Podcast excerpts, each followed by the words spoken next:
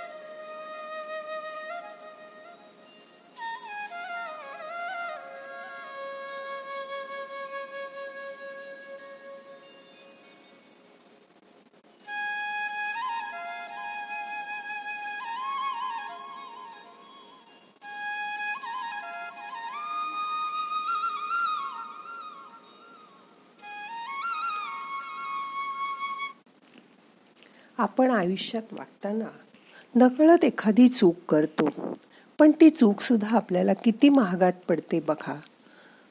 आपल्याला महाभारतातील कर्ण माहीत आहे. हा कर्ण चारित्रवान दानशूर होता. तितकाच तो प्रजेसाठी सतत जागृत असायचा. त्याच्या दारी आलेल्या माणसाला त्यांनी कधीही रिकाम्या हाताने पाठवलं नव्हतं. म्हणूनच त्याची दानशूर अशी ख्याती झाली होती. प्रसंगी अगदी स्वतःची कवच सुद्धा रूप बदलून आलेल्या इंद्राला त्यांनी देऊन टाकली. इतकं सगळं असताना शेवटच्या महायुद्धात कृष्णाने अर्जुना करवी कर्णाला पाठीमागून बाण मारायला लावला. हे अनेकांना असं का कृष्णाने केलं? ते कोडं होतं. तेच कोडं रुक्मिणीला पण पडलं. युद्ध संपल्यावर कृष्ण जेव्हा घरी आला तेव्हा तिने कृष्णाला विचारलं कर्ण सर्व बाबतीत निर्दोष होता. तरी तुम्ही त्याला का मारलं त्यावर कृष्णाने सांगितलं की कर्ण नक्कीच दानशूर होता चारित्र्य संपन्न होता. याचकाला कधीही त्यांनी विनमुख पाठवलं नाही. अशी अनेक चांगली कर्म त्यांनी केली. मात्र जेव्हा अभिमन्यूने लहान वयात कौरवांच्या चक्रव्यूह भेदून आत प्रवेश केला होता तेव्हा खरे तर त्यांनी सर्वांना जणू पराभूत केलं होतं. त्यामुळे तिथून बाहेर पडणं इतकंच बाकी होतं. मात्र बाहेर पडण्याचा मार्ग त्याला सापडत नव्हता. आणि त्याचा फायदा घेऊन कौरवांनी त्याला मारलं. त्यावेळी मरताना अभिमन्यूने त्याच्या जवळच उभ्या असलेल्या कर्णाला पाणी मागितलं. कर्णाच्या पाठीमागे जवळ एक खड्डा होता ज्यात स्वच्छ पाणी होतं. मात्र तिथलं पाणी आणून अभिमन्यूला दिलं तर दुर्योधनाला वाईट वाटेल. त्याला ते आवडणार नाही. असं वाटून कर्णाने पाणी दिलं नाही. आणि मग तहानलेला व्याकुळ झालेला अभिमन्यूने तडफडत प्राण सोडला. त्यामुळे कर्णाने आयुष्यभर केलेल्या सर्व चांगल्या कर्मावर पाणी फिरलं. त्यामुळे आपण केलेलं कर्मच आपल्याकडे परत येतं. हे परत एकदा सिद्ध झालं. यानंतरच्या महायुद्धात कर्णाच्या रथाचं चाक त्याच खड्ड्यात अडकलं जिथे पाणी साठलं होतं. जे कर्णाने त्यावेळी तहान लागलेल्या अभिमन्यूला पाजलं नाही त्यामुळे त्या खड्ड्यातच रथाचं चाक अडकणं हे कर्म परत येण्याचं चिन्ह आहे. फक्त आपल्याला ते समजत नाही. त्यामुळे त्यांनी चांगल्या केलेल्या कर्माचा एका त्याच्या वाईट कर्माने नाश केला. त्यामुळे त्याला मरावं लागलं. तात्पर्य काय? तर सातत्याने कर्म परत येतं हे कधीही विसरू नका. हे त्रिकाला बाधित सत्य आहे. तुम्ही चांगलं कर्म करत राहा. कधीच कुणाच्याबद्दल मनात वाईट विचार आणू नका. कधीच कुणाचं वाईट करू नका.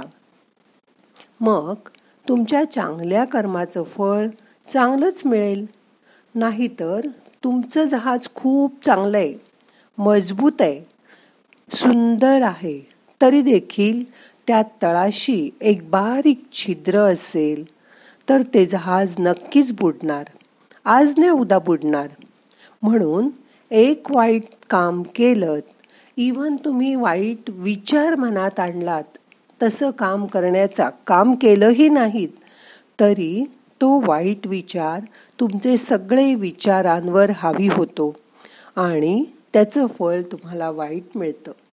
म्हणून एक वाईट काम सगळ्या चांगल्या कामांवर बोळा फिरवतं. हे कायम लक्षात ठेवा. आपल्या आयुष्यात वागताना आपण खूप चांगली कामं करतो. खूप चांगलं वागतो. पण आपल्या मनात एक प्रकारची ईर्षा असते. एकदा ब्रह्मदेव रथातून जात असताना सारथी रथ थांबवतो. ब्रह्मदेव विचारतो काय झालं? सारथी सांगतो एक छोटा प्राणी बसलाय. तो रस्त्यातून बाजूला होत नाही. म्हणून रथ थांबवावा लागला. त्याला बाजूला होण्याची विनंती कर ना. थोड्या वेळाने ब्रह्मदेवाने पुन्हा विचारलं. त्या सारथ्याने सांगितलं की तो प्राणी पूर्वी होता त्यापेक्षा आता मोठा वाटतोय. ब्रह्मदेवाने सांगितलं की त्याला चाबूक दाखव मग तो बाजूला होईल. पुन्हा ब्रह्मदेवाने विचारलं की काय झालं? तेव्हा तो सारथी म्हणला की तो प्राणी अधिकच मोठा झालाय. आता तो प्राणी डोंगरा एवढा मोठा वाटतोय. आता तो रथाकडे चाल करून येतोय. हे ऐकताच ब्रह्मदेव रथाला रथवाल्या सारथ्याला म्हणाले रथ मागे गे त्याला सांग की तूच श्रेष्ठ आहेस बाबा. आम्ही रथ वळवून दुसऱ्या मार्गाने जातो. सारथ्याने हे सांगितल्यावर तो प्राणी एकदम मुंगी इतका छोटा झाला आणि रस्त्यातून बाजूला झाला. आश्चर्यचकित झालेल्या सारथ्याने ब्रह्मदेवाला याचं कारण विचारलं. ब्रह्मदेव म्हणले या प्राण्याचं नाव ईर्षा आहे. आपण जेवढं महत्त्व त्याला देऊ तेवढा तो मोठा मोठाच होत जातो. पण आपण स्पर्धेतून दूर झालं ईर्षा राहिलीच नाही आणि स्वतःचा अभिमान करत राहिलं नाही तर ती ईर्षा सामान्य स्वरूपात येते. सर्वच स्पर्धा ह्या जिंकण्यासाठी खेळायच्या नसतात. काही वेळा फालतू स्पर्धेत भाग घेतल्यामुळे उगाच आपली ऊर्जा तिथे व्यर्थ खर्च होते. काही वेळा नमतं घेतल्यामुळेच आपला फायदा होतो. याचप्रमाणे जग लोकांच्या नजरेने बघण्यापेक्षा आपल्या नजरेने बघावं. आपण सुखी आहोत याची पावती लोकांकडून मिळवायची वाट बघू नका. त्यापेक्षा आपले सुख आपणच अनुभव करायचं असतं. आपला निर्णय आपण घ्यायला हवा.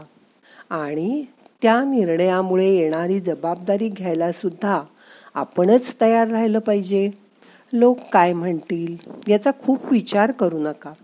कारण एक दिवस जेव्हा चितेवर आपण पडलेले असू तेव्हा एका प्रमाणापेक्षा कोणीही आपल्याजवळ असणार नाही. आपलं सुखदुःख हे आपल्यालाच अनुभवावं लागतं. मग आयुष्य तणावमुक्त जगा. त्यालाच जगण्याची कला असं म्हणतात. ही शिका. एकदा जगण्याची कला तुम्ही शिकलात की तुमचं आयुष्य आयु चांगलं जाणारे त्या आयुष्यातनं ईर्षा बाजूला करा.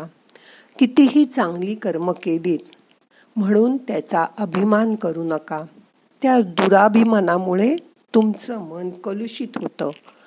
तुमच्या मनाचा पूर्ण विचार करा. लोक काय म्हणतील? ह्या विचारात अडकून पडू नका. स्वतः स्वतःशी प्रामाणिक रहा. तुम्ही कसं वागता हे तुमच्या मनाला माहिती आहे आमच्या ओळखीचे एक आजोबा बँकेत जाऊन पैसे काढून आले. घरी आल्यावर त्यांनी पैसे मोजले. त्यांच्या लक्षात आलं की शंभर रुपयाची एक नोट जास्त आहे. ते परत खाली आले रिक्षा केली आणि बँकेत गेले. आणि त्यांनी सांगितलं की शंभर रुपये मला जास्त आली आहेत त्या आजोबांकडे बघून त्या बँकेतल्या क्लार्कला वाटलं देवाच्याच रूपाने हे आले आणि परत सहसा कोणी पैसे करतच नाहीत असा त्याचा आत्ताचा अनुभव होता आत्तापर्यंत. पण त्या आजोबांना त्यांनी बसून पाणी दिलं चहा दिला आणि म्हणाला एवढे पैसे जास्त आले म्हणून तुम्ही इतक्या लांब परत आलात. मग ते म्हणले जास्तीचे पैसे माझे नव्हते मी कसं घेऊ? असं म्हणून जगणाऱ्या माणसाला आयुष्यात कधीच काही कमी पडत नाही कारण देव त्यांचा पाठीराखा असतो. देव त्यांच्या मनामध्ये जागा असतो. असा देव तुम्ही तुमच्या मनात जागा ठेवा. तुम्हाला सांगितलं तर आश्चर्य वाटेल. हे गृहस्थ नव्वदीच्या वर होते आणि तरी ते मनाच्या सच्चाईसाठी पैसे परत करायला बँकेत गेले. अशी माणसं जगात विरळी असतात. त्या विरळ्या माणसांमध्ये आपलं स्वतःचं स्थान निर्माण करा आता मन शांत झालंय. आता शांत बसा. श्वासाकडे लक्ष द्या. मोठा श्वास घ्या. सावकाश सोडा. मन शांत करा. आपण कुठे काही चूक करत नाही ना ह्याचं आज ध्यानामध्ये निरीक्षण करा. आणि वेळी ती चूक बदलायचा प्रयत्न करा.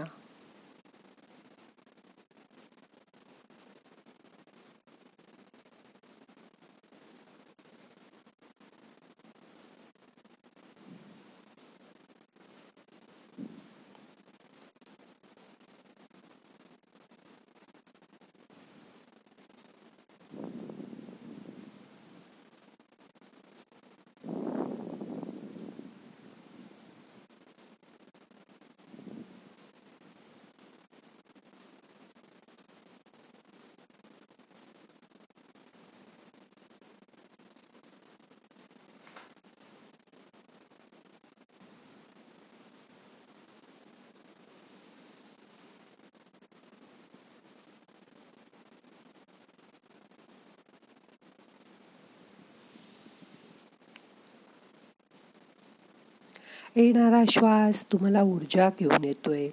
त्याची जाणीव करून घ्या.